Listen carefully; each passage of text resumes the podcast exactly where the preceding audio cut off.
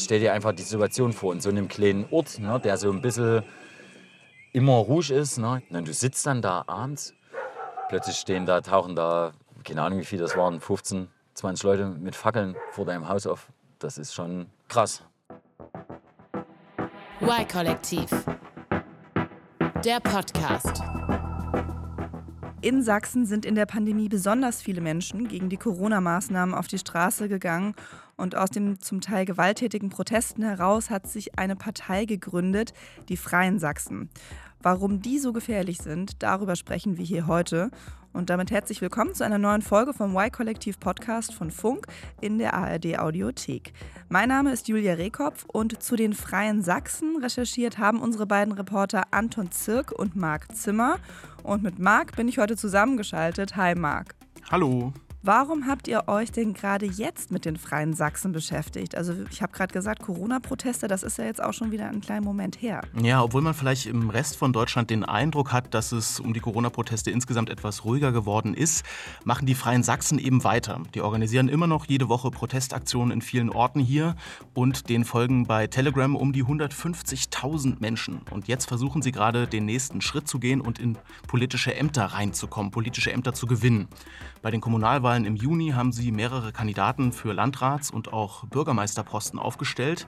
Und das mit gar nicht so schlechten Aussichten, muss man sagen. Und das ist deshalb krass, weil da gerade in der Führungsriege einfach Neonazis aktiv sind und es viele Verbindungen zu anderen rechtsextremen Gruppen gibt und auch zur AfD.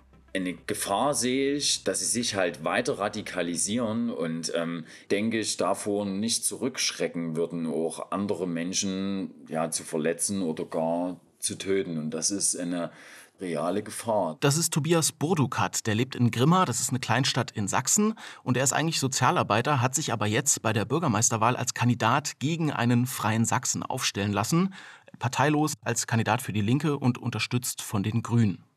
Und seine Sorge um das, was bei ihm zu Hause in Grimma da durch die Freien Sachsen passieren könnte, die ist nicht unbegründet. Denn wie gefährlich das werden kann, hat man ja zum Beispiel gesehen, als im Dezember plötzlich eine Menschenmenge mit Fackeln vor dem Haus der sächsischen Sozialministerin stand. Ja, ich erinnere mich sehr dran. Also das hat ja damals auch bundesweit Medienberichte gegeben, voller Entsetzen, ja zu Recht auch. Aber ich hatte nicht mehr so richtig auf dem Zettel, dass das in Grimma passiert ist. Also genau in dem Ort, in dem Tobias Budukat auch lebt. Genau, das war in Grimma und da waren Anton und ich eben mit Tobias Bodukat für diese Recherche unterwegs. Anton und ich, vielleicht kurz zur Erklärung, wir sind gute Freunde, beide Journalisten eben und arbeiten oft zusammen an Themen.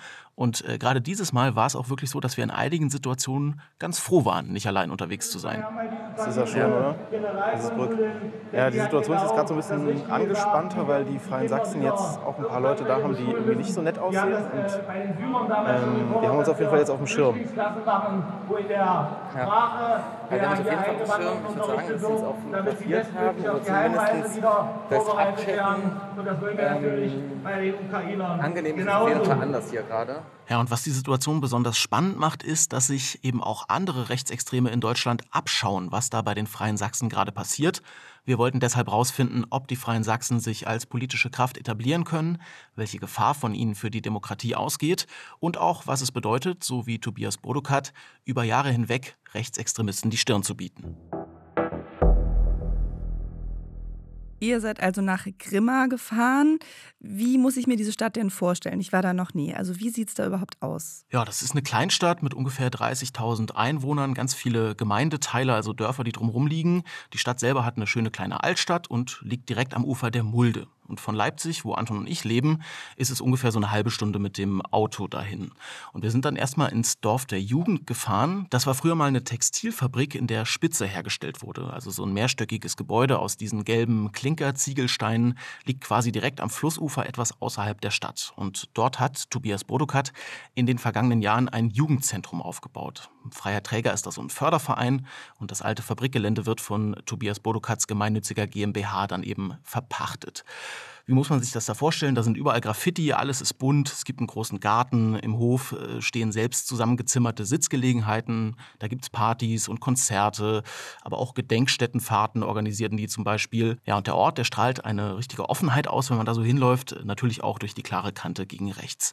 Und Bodukat könnte da mit seinen vielen Tattoos, mit den großen Tunnels in seinen Ohren, seinem langen Vollbart, der Basecap und so Bandaufnähern, die er auf seinen Klamotten hat, optisch eigentlich kaum besser reinpassen. Also alles so ein bisschen Punkrock. Ja. Moin, ich bin Marc. Freut ja. mich. Hi. Hi. Danke, dass du so fängst. Ja, kein Stress. Ja, man merkt vielleicht schon, dass die Atmosphäre da ganz entspannt war. Und Tobias ist auf jeden Fall auch kein Typ, der gerne gesiezt wird. Und deshalb waren wir dann auch gleich beim Du. Du hast ja gesagt, dass Tobias Burdukat schon lange politisch aktiv ist, unter anderem eben da jetzt auch in diesem Dorf der Jugend. Aber wie genau kam er denn jetzt zu der Entscheidung, sich als Bürgermeisterkandidat aufstellen zu lassen? Tobias ist mittlerweile 39 und engagiert sich eben schon lange gegen rechts. Er kennt auch die Probleme mit Rechtsextremismus seit seiner Kindheit. Nazis, die in den 90er und Anfang der Nullerjahre linkere Jugendliche durch die Straßen gejagt haben und verprügelt haben. Und er organisiert auch regelmäßig Gegenproteste gegen Neonazi-Demos und in seinem Job als Sozialarbeiter versucht er eben Jugendlichen auch eine andere Perspektive, sage ich mal, aufzuzeigen und aus Grimma wegzuziehen. Das kommt für ihn eigentlich nicht in Frage, weil es aus seiner Sicht eben in ländlichen Regionen, wo Rechtsextremisten auftreten, nicht besser wird, wenn alle, die weltoffen und tolerant sind, dann einfach abhauen und in die Großstädte ziehen. Hoffnung, die Wahl wirklich zu gewinnen, hatte Tobias jetzt im Vorfeld nicht. Für ihn war die Kandidatur aber nach all den Jahren ja so eine Art Test. Ich will halt tatsächlich einfach wissen, wie viele Leute gibt es hier im ländlichen Raum, für die es sich lohnt, sich zu engagieren und äh, einzubringen. Ne? Weil es macht einen Unterschied, sind das, was weiß ich, 2, 3, 4, 5 Prozent oder sind es 30 Prozent? Da klingt jetzt für mich schon so ein bisschen raus, als ob er für seine politische Arbeit in Grimma bisher auch nicht nur Anerkennung bekommen würde. Ja, der Eindruck täuscht nicht. Ob ich mich willkommen fühle in Grimma, hm.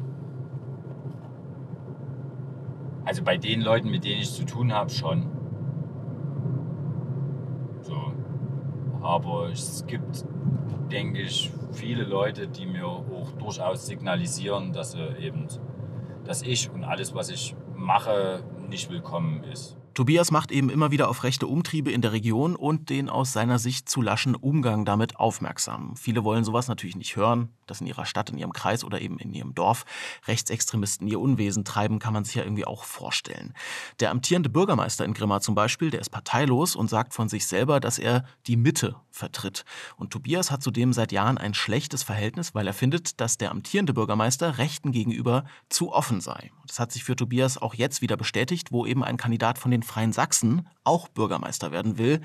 Tobias findet, dass der Amtsinhaber auf seine beiden Konkurrenten bei der Wahl, also einerseits Tobias und andererseits den Freien Sachsen, sehr unterschiedlich reagiert hat. Im Zusammenhang mit mir oder wenn er quasi über meine Kandidatur, ohne meinen Namen zu nennen, halt spricht, dann verwendet er schon die Worte Linksextremismus. So.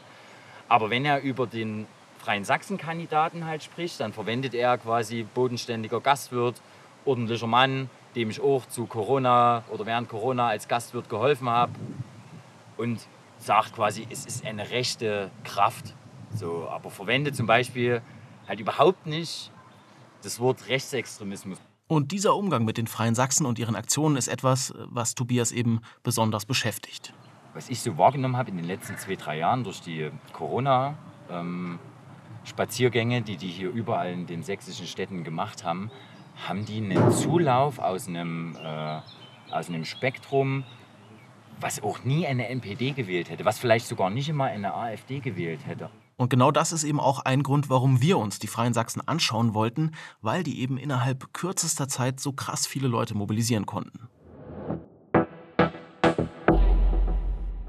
Lass uns an dieser Stelle einmal rauszoomen. Also die Freien Sachsen sind eine Partei, die sich aus den Corona-Protesten in Sachsen heraus gegründet hat. So viel ist klar. Aber was ich noch nicht ganz verstanden habe, wofür stehen die Freien Sachsen politisch genau? Also was fordern sie? Das Ende der Maskenpflicht ist ja ein bisschen wenig als Parteiprogramm. Ja, das stimmt. Also angefangen hat natürlich alles mit dem Protest gegen jegliche Corona-Maßnahmen, muss man eigentlich sagen, und einen vermeintlichen Impfzwang, den es ja de facto nicht gibt. Aber auch das ist sozusagen ein riesen Thema bei denen. Die fordern aber auch zum Beispiel schärfere Regeln bei der Einwanderung. Keine Sozialleistungen mehr für Migranten und Geflüchtete zum Beispiel und mehr Selbstbestimmung für Sachsen. Ja, Freie Sachsen sagt das ja irgendwie schon. Im letzten Schritt sogar den Sexit, wie sie das selber nennen, also den Austritt Sachsens aus der Bundesrepublik Deutschland wirklich. Und sogar Rufe nach der Monarchie sind da manchmal zu hören. Und der sächsische Verfassungsschutz, der stuft die Partei als rechtsextrem ein. Heißt das denn dann auch, dass von den Freien Sachsen eine Gefahr ausgeht? Ja, was der Verfassungsschutz zumindest besonders betont ist, das schreiben die fast anerkennend in ihrem aktuellen Jahresbericht, das große Mobilisierungspotenzial zu diesen Corona-Protesten eben. Also die Freien Sachsen haben sich über ihre Telegram-Kanäle wirklich in Rekordzeit 150.000 äh, Abonnenten ungefähr zusammengesammelt. Und da schreibt der Verfassungsschutz, Zitat, wie kein anderer rechtsextremistischer Akteur sind sie zur Mobilisierungsmaschine geworden. Und äh, das bereitet dem Verfassungsschutz richtig Sorgen. Habt ihr denn mal geguckt, was in diesen Telegram-Channels so abgeht? Ja, das wollten wir natürlich auch wissen und deshalb sind Anton und ich auch mal in diese Gruppe reingegangen.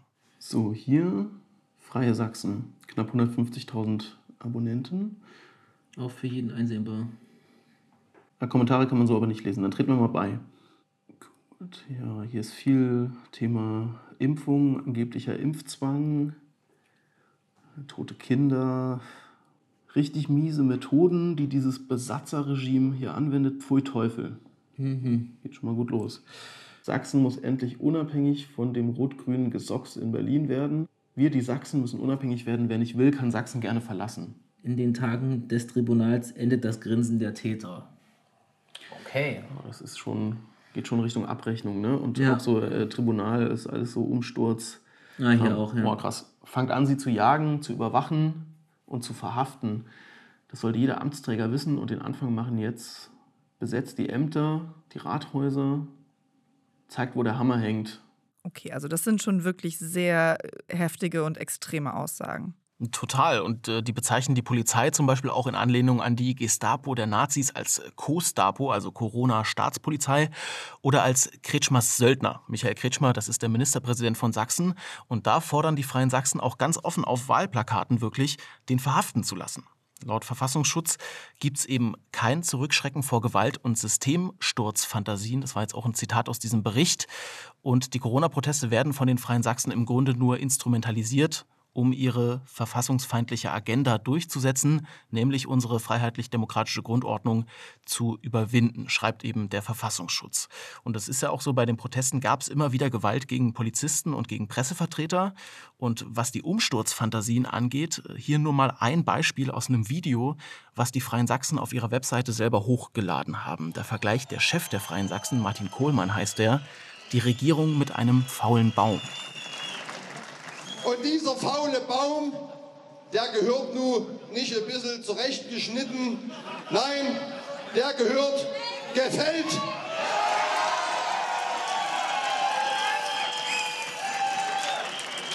Und dieser faule Baum gehört gefällt. Wir müssen zurück in die Souveränität, in die Souveränität jedes Einzelnen und in die Souveränität unseres sächsischen Vaterlandes.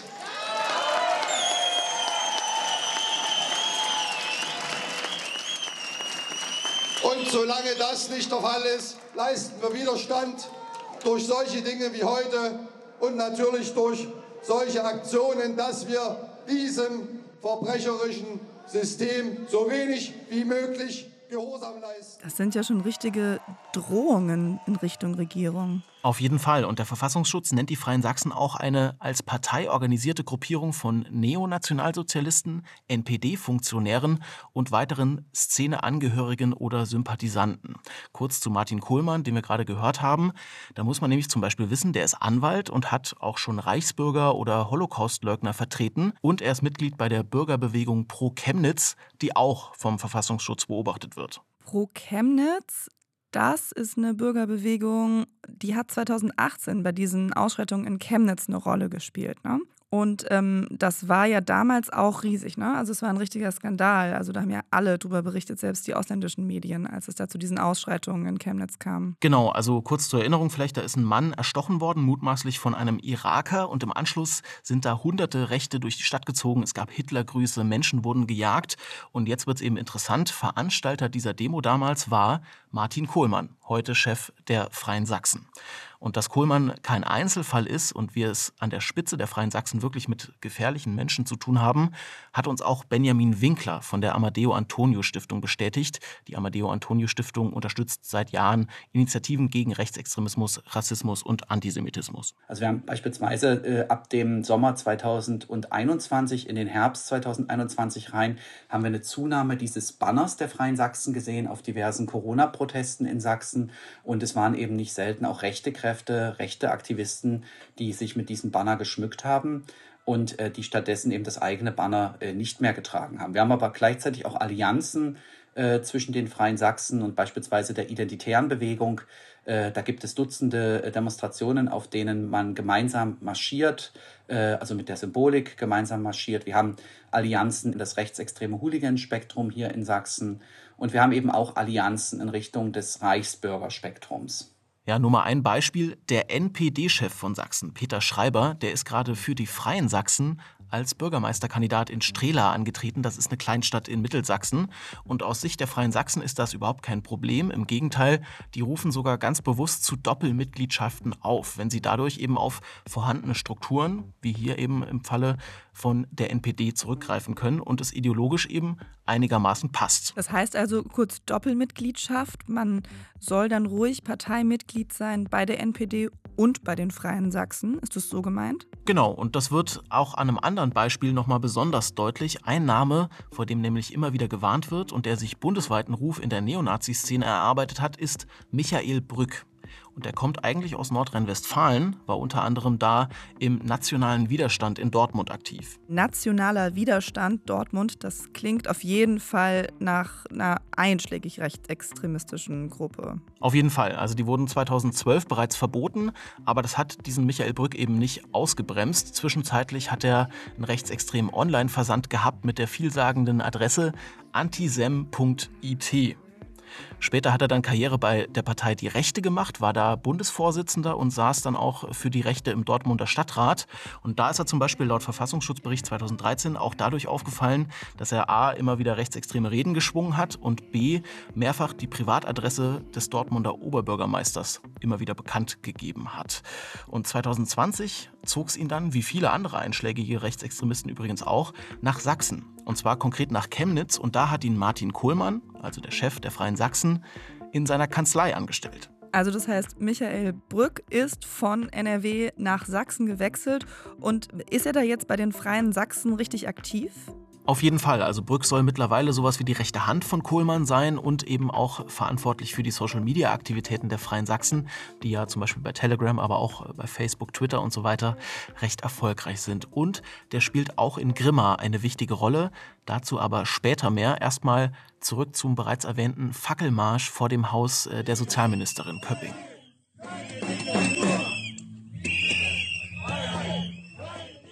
Ja, also das war letztes Jahr kurz vor Weihnachten und da sind dann abends Menschen mit Fackeln vor das Haus von Petra Köpping gezogen, der sächsischen Sozialministerin, weil sie eben in dieser Position auch für die Corona-Verordnungen zuständig war und auch weiterhin ist.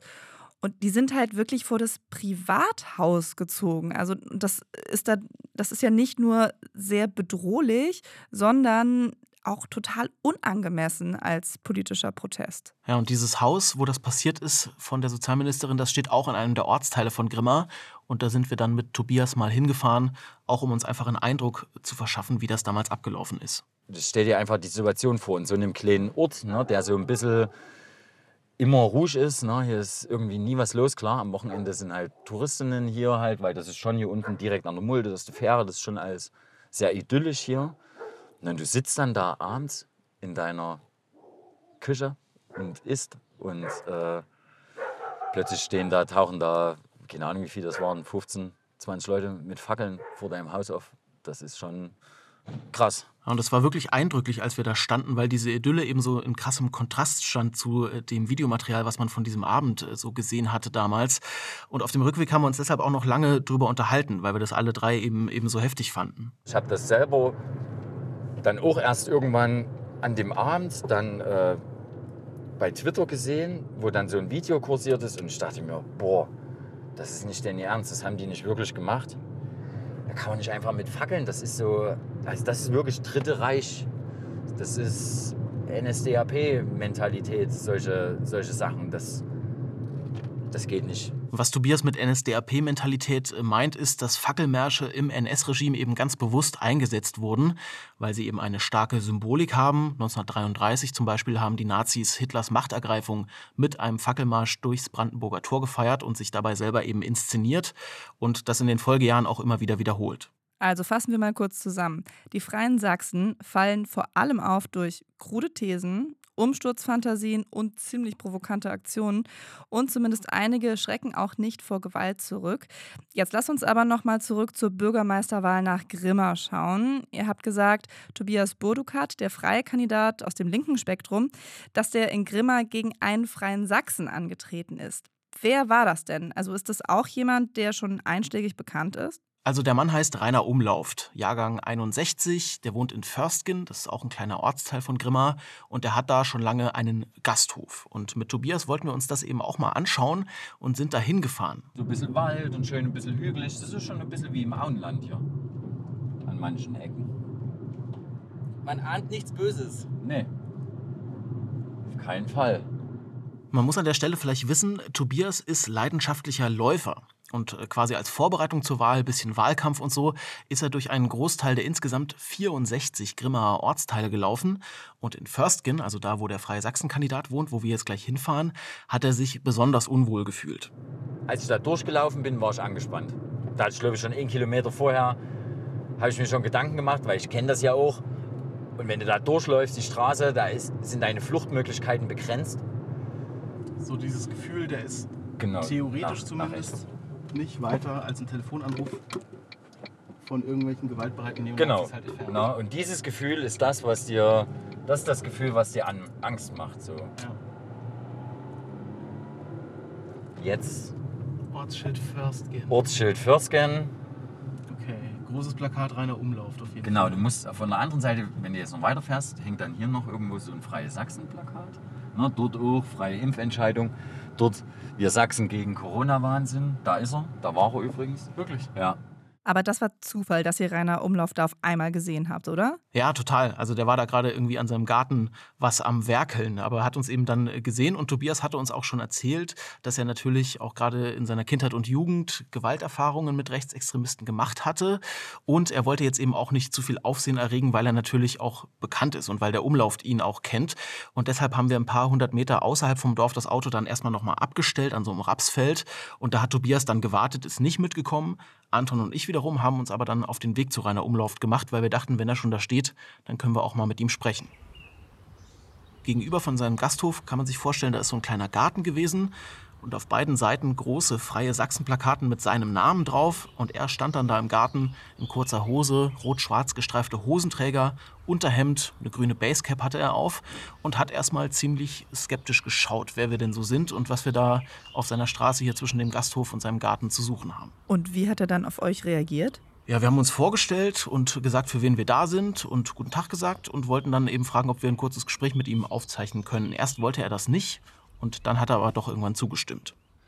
Halten Sie das für ein, für ein sinniges, sinniges politisches Auseinandersetzen, dass man es vor das Privathaus von der Ministerin zieht? Es ist doch gar kein Dialog möglich mit diesen Leuten, oder? Die wir haben noch ihre Meinung und mit uns wollen sie doch gar nicht reden. Die setzen durch, was sie wollen.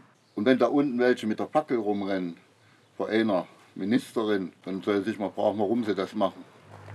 Aber jetzt, man sieht es ja hier auch auf Ihren Plakaten, Sie fordern Sachen wie den Ministerpräsidenten zu verhaften und den Sexit und so weiter. Ja, warum denn nicht? Das ist doch unser gutes Recht. Passen Sie auf, der hat die Polizei auf uns gehetzt, auf friedliche Spaziergänger. Aber es gibt ja unter den Leuten, die bei den Freien Sachsen auch mitlaufen, durchaus gewaltbereite Neonazis, oder nicht? Also passen Sie auf, ich laufe schon über zwei Jahre mit an Spaziergängen. Ich habe ehrlich gesagt noch keinen erlebt. Das ist natürlich Quatsch und Rainer Umlauft hat seine Aussage auch noch im Verlauf unserer Recherchen dann selber widerlegt, aber dazu kommen wir gleich noch. Welchen Eindruck hat denn Rainer Umlauf sonst auf euch gemacht? Also er war auf jeden Fall sehr skeptisch gegenüber uns als Journalisten erstmal und insgesamt auch einfach irgendwie unzufrieden mit gefühlt allem, so war jedenfalls mein Eindruck und es wirkte dann teilweise auch fast trotzig. Also wenn wir ihn irgendwas gefragt haben, wurde das direkt als Angriff wahrgenommen und ja, so klingen ja auch seine Antworten dann irgendwie. Also so rechtfertigende Pauschalisierungen eher als Inhalt, war zumindest unser Eindruck vom Gespräch. Und konntet ihr noch ein bisschen mehr rausfinden, was er politisch gesehen durchsetzen will? Nee, das ist schwer zu sagen. Also es geht ihm vor allem natürlich darum, was er nicht will. Corona-Maßnahmen und irgendwie einen vermeintlichen Impfzwang, den er sieht. Und was doch auch mehrfach im Gespräch durchkam, ist, dass er jetzt auf Menschen mit Migrationshintergrund nicht besonders gut zu sprechen ist. Das ist mehrfach deutlich geworden da am Gartenzaun. Du hast eben gerade gesagt, dass seine Behauptung, dass die Freien Sachsen nichts mit Neonazis zu tun hätten, dass er die dann selbst noch widerlegt hätte. Wie, wie denn? Ja, ein paar Wochen nach unserem ersten Aufeinandertreffen da am Gartenzaun haben wir Herrn Umlauft wieder getroffen. Und zwar diesmal mit dem bereits erwähnten Neonazi Michael Brück, ja, der von Dortmund nach Sachsen gezogen ist, hatten wir vorhin. Und da waren wir auf dem Sommerfest der AfD in Grimma. Also nicht auf dem Sommerfest der Freien Sachsen, sondern auf dem von der AfD? Genau, also von der AfD. Wir haben uns das deshalb angeschaut, weil wir schon vermutet hatten, dass dort einiges an rechten Kräften zusammenkommen wird. Stargast in Anführungszeichen war, wie schon mehrfach in den vergangenen Jahren, da Björn Höcke. Fraktionsvorsitzender der AfD im Thüringer Landtag und Chef vom offiziell eigentlich aufgelösten rechtsextremen Flügel der Partei. Und Höcke darf man ja ganz offiziell als Faschisten bezeichnen. Das hat ein Gericht mal so entschieden. Und tatsächlich war es dann an diesem Tag in Grimma auch so, dass da auf dem Marktplatz auch Rainer Umlauft mit seinen Freien Sachsen einen Stand neben dem alten Rathaus und eben auf diesem AfD-Sommerfest hatte. Und es hat nicht lange gedauert, bis auch Michael Brück dort aufgetaucht ist. Das ist ja schon, oder? Dieses Brück. Ja, die Situation ist jetzt gerade so ein bisschen angespannter, weil die Freien Sachsen jetzt auch ein paar Leute da haben, die irgendwie nicht so nett aussehen. Und ähm, die haben uns auf jeden Fall jetzt auf dem Schirm. Also falls man das jetzt nicht so gut verstanden hat, da war es gerade ein bisschen hektisch, weil wir da eben auf diesem Marktplatz standen und dann kam da dieser Michael Brück eben, von dem wir wussten, dass er ein gewaltbereiter Neonazi ist und es kamen noch so ein paar andere Leute, bei denen wir kein gutes Gefühl hatten und dann äh, haben wir eben gesehen, dass die so ihre Handys in unsere Richtung irgendwie gedreht hatten und wir hatten dann die Vermutung, dass sie Fotos von uns machen und uns eben auf jeden Fall jetzt als Journalisten und irgendwie als Fremdkörper da äh, auf dem Schirm haben. Und man will natürlich nicht mit Fotos in irgendwelchen Neonazi-Chatgruppen auftauchen. Und wenn man eben weiß, was für Personen auf diesem Sommerfest waren und was für Personen auch die Freien Sachsen mobilisieren können, dann ist die Angst, als Medienvertreter, sage ich jetzt mal, da auch mal eine reingehauen zu bekommen, die ist nicht ganz abwegig. Und das trotz äh, Polizeipräsenz. Das ist ja in der Vergangenheit leider auch schon passiert. Ja, leider. Und äh, mit ähnlichen Sorgen war auch äh, Tobias da zugegen. Der stand auf der anderen Seite der Absperrungen und äh, der Polizeikette und hat da mit anderen Parteien und Gruppen eben in Sichtweite zum Markt einen Gegenprotest gegen dieses AfD-Sommerfest organisiert. Also vielleicht so 100 Meter weg, auf jeden Fall noch in Sichtweite. Würdest du jetzt darüber gehen? Nee, ich würde nicht darüber gehen, weil ich. Ja, also im besten Fall wäre ich nur angepöbelt, im schlimmsten Fall passiert irgendwas Schlimmeres. Und, aber nee, ich würde nicht darüber gehen wollen. Ich möchte das, ich möchte das auch nicht. Das ist für mich einfach, da triggern in mir so viele, so viele Dinge, die in meinem Leben irgendwie passiert sind. Das möchte, also, das möchte ich einfach nicht. Was ich noch nicht ganz verstehe, ist, Warum stehen die Freien Sachsen beim Sommerfest der AfD? Ja, das ist wirklich spannend, denn eigentlich gibt es vom Bundesvorstand der AfD einen sogenannten Unvereinbarkeitsbeschluss mit den Freien Sachsen. Das heißt zum Beispiel, dass Mitglieder der Freien Sachsen nicht Mitglied der AfD werden können. Das heißt also, diese Doppelmitgliedschaft, für die die Freien Sachsen eigentlich auch eintreten, die funktioniert in der Kombination Freie Sachsen und AfD schon mal nicht will zumindest der Bundesvorstand der AfD so. Aber in vielen Bereichen scheint das die AfD in Sachsen nicht wirklich zu interessieren, was der Bundesvorstand da will. Und das hat sich eben in Grimma auch sehr deutlich gezeigt. Zum Sommerfest durfte nämlich zum Beispiel auch Rainer Umlauft, also der Freie Sachsen-Kandidat, auf der AfD-Bühne eine Rede halten. Da hat er dann sowas gesagt, wie dass alle, die die gleichen Ziele haben, eben auch zusammenarbeiten sollten. Und später hat er auch noch mit Björn Höcke zum Foto posiert auf dieser Bühne der AfD. Und zum Fest eingeladen hatte ein anderer AfD-Politiker, Jörg Dornau. Der sitzt für die AfD im Sächsischen Landtag und wir wollten dann natürlich mal auf die an diesem Tag wirklich ganz offensichtlichen Verbindungen zwischen AfD und Freien Sachsen ihn ansprechen. Sie haben ja einen Unvereinbarkeitsbeschluss von der AfD mit den Freien Sachsen. Jetzt stehen Sie hier zusammen auf dem Marktplatz. Ich bin, auch, ich bin auch ein freier Sachse. Ich bin Sachse und ich lebe dafür, ich stehe dafür, dass wir zukünftig in Freiheit leben. Er hatte dann keine Lust, weiter groß mit uns zu reden, aber seine Reaktion, er sagt ja, ich bin auch freier Sachse auf die Frage, warum er hier mit einem freien Sachsen rumsteht, die dürfte für viele Menschen vor Ort eigentlich wenig überraschend sein. Denn dreimal darfst du raten, in welchem idyllisch gelegenen Gasthaus die AfD ein paar Monate zuvor ihre Bürgermeister- und Landratskandidaten für den Kreis, in dem Grimma liegt, bestimmt hat. Na, in dem Gasthof von Rainer Umlauft, dem Freie Sachsen-Kandidaten wahrscheinlich. Ganz genau. Und das Sommerfest war dann irgendwie auch sinnbildlich für diesen Eindruck, den wir über die Freien Sachsen auch während dieser Recherche bekommen haben. Da waren wirklich irgendwie alle vertreten. Also neben AfD-Akteuren aus der Region und diesem ja, Stargast Björn Höcke tummelten sich auf dem Marktplatz eben auch Mitglieder der Jungen Alternative, also der Jugendorganisation der AfD, Neonazis, wie eben erwähnter Brück. Und das alles eben auch dann gleichzeitig trotzdem noch neben Familien mit Kindern, neben Rentnern, die da ihre Bratwurst gegessen haben und irgendwie ihr Bier getrunken haben. Und irgendwo in dieser Gemengelage scheinen die Freien Sachsen ihre Zielgruppe gefunden zu haben. Die Kommunalwahlen in Sachsen waren Anfang Juni, also sind mittlerweile so ein paar Wochen her. Wie ist es denn ausgegangen? Also wie erfolgreich waren die Freien Sachsen mit dieser Taktik, die wir da jetzt gerade kennengelernt haben? Ja, zumindest auf den ersten Blick haben sie den ganz großen Erfolg bei den Kommunalwahlen verpasst. Also sie werden jetzt vorerst keinen Landrat und auch keinen Bürgermeister in Sachsen stellen. Auch nicht in Grimma. Da hat sich der amtierende Bürgermeister wieder durchgesetzt und fast 86 Prozent der Stimmen bekommen. Rainer Umlauf von den Freien Sachsen 6,3 Prozent. Und Tobias Bodukat, wie viel hat der geschafft? Ja, der hat 7,8 Prozent der Stimmen bekommen, also ein bisschen mehr als der Freie Sachsen-Kandidat. Und umgerechnet sind das rund 1000 Menschen in der Region, die ihn gewählt haben. Und wir haben ihn nach der Wahl natürlich auch nochmal gesprochen, weil er hat ja gesagt, dass diese Wahl für ihn auch eine Art Test sein sollte, ob er sich denn weiter da vor Ort engagiert. 1000 Menschen zeigt ja, dass es eine, klar, eine Minderheit gibt, die aber ähm, für eine Veränderung offen ist und die auch äh, möchte, dass sich an den äh, bestehenden hm, Verhältnissen, die wir hier haben im ländlichen Raum, etwas ändert. Und das ist ja auf jeden Fall eine äh, hm, Gruppe oder eine relevante Größe, für die es sich auch lohnt, ähm, weiterzumachen. Also er klingt ja jetzt ganz zufrieden, was mich fast ein bisschen erstaunt, weil im Vorfeld hatte er ja gesagt, so ja, 5 Prozent, das wäre ja was anderes als 30 Prozent. Ähm, und er ist ja jetzt mit seinem Ergebnis von 7,8 ist er jetzt deutlich näher an diesen 5 Prozent, die er ja ja sozusagen als Untergrenze genannt hatte. Ja, also ich glaube, er hätte deutlich lieber auch 30 Prozent gehabt, auf jeden Fall.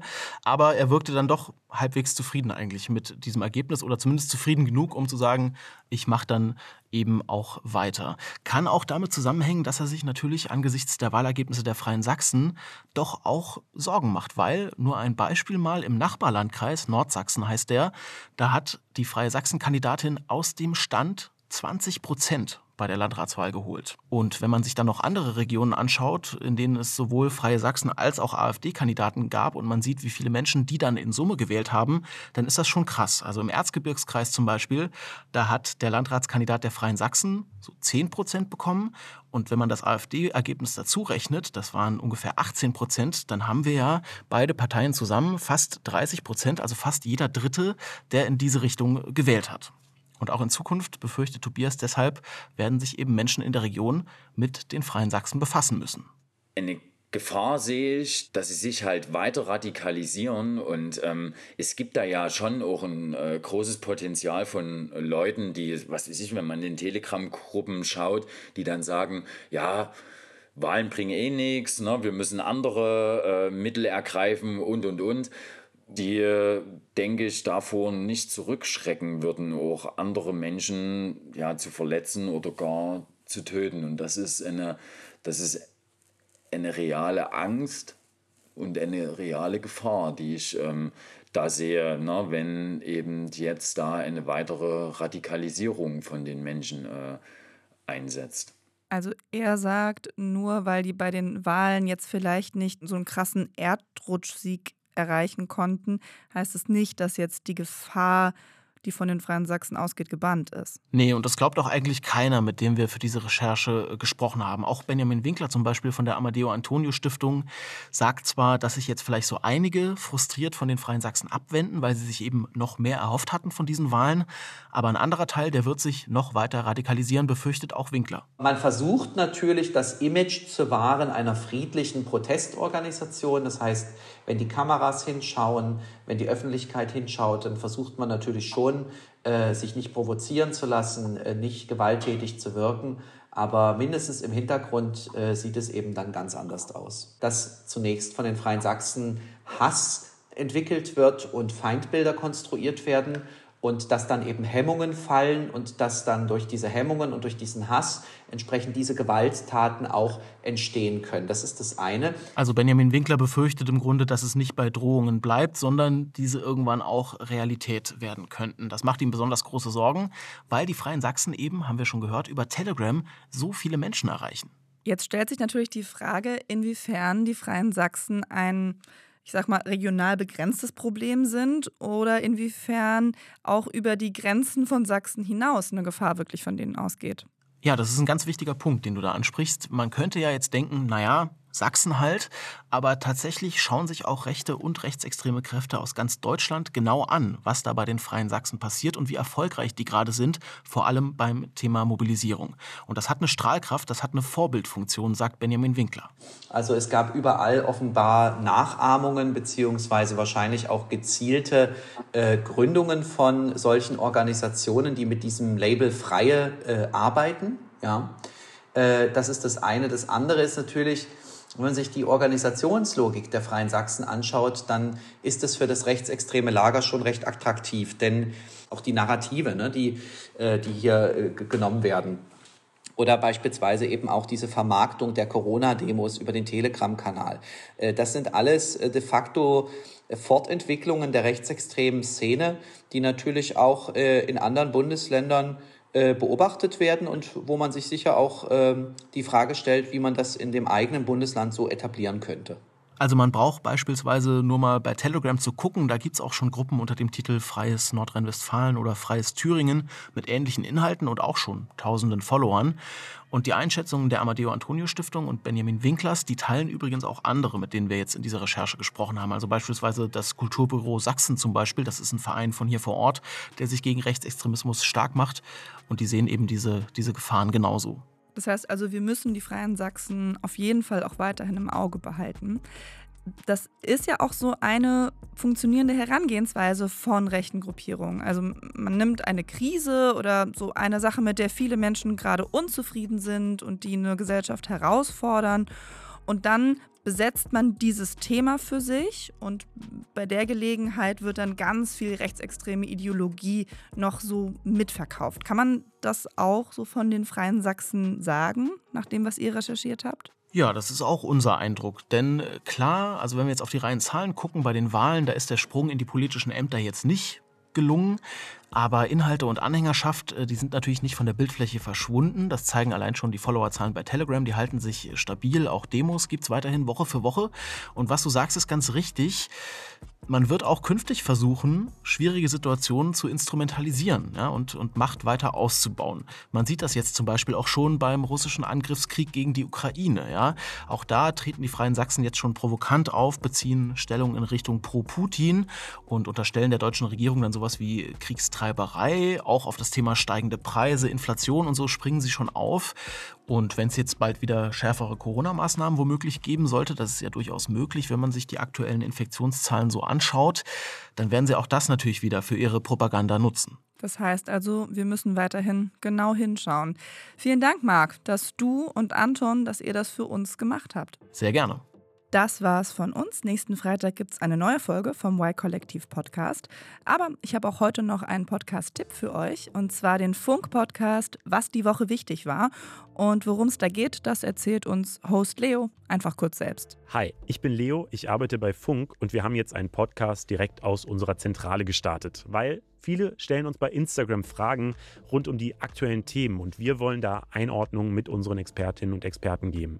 Deswegen schauen wir jetzt immer pünktlich zum Wochenende zurück auf das, was die Woche wichtig war. Was waren die großen Themen? Was bedeuten die Nachrichten für uns? Und was haben wir vielleicht Neues gelernt? Dazu laden wir uns jede Woche Gäste ein, die uns im besten Fall nochmal eine ganz neue Perspektive auf die Themen geben können. Wenn ihr dabei sein wollt, klickt auf Abonnieren. Wir freuen uns. Ciao. Y-Kollektiv. Ein Podcast von Funk, von ARD und ZDF.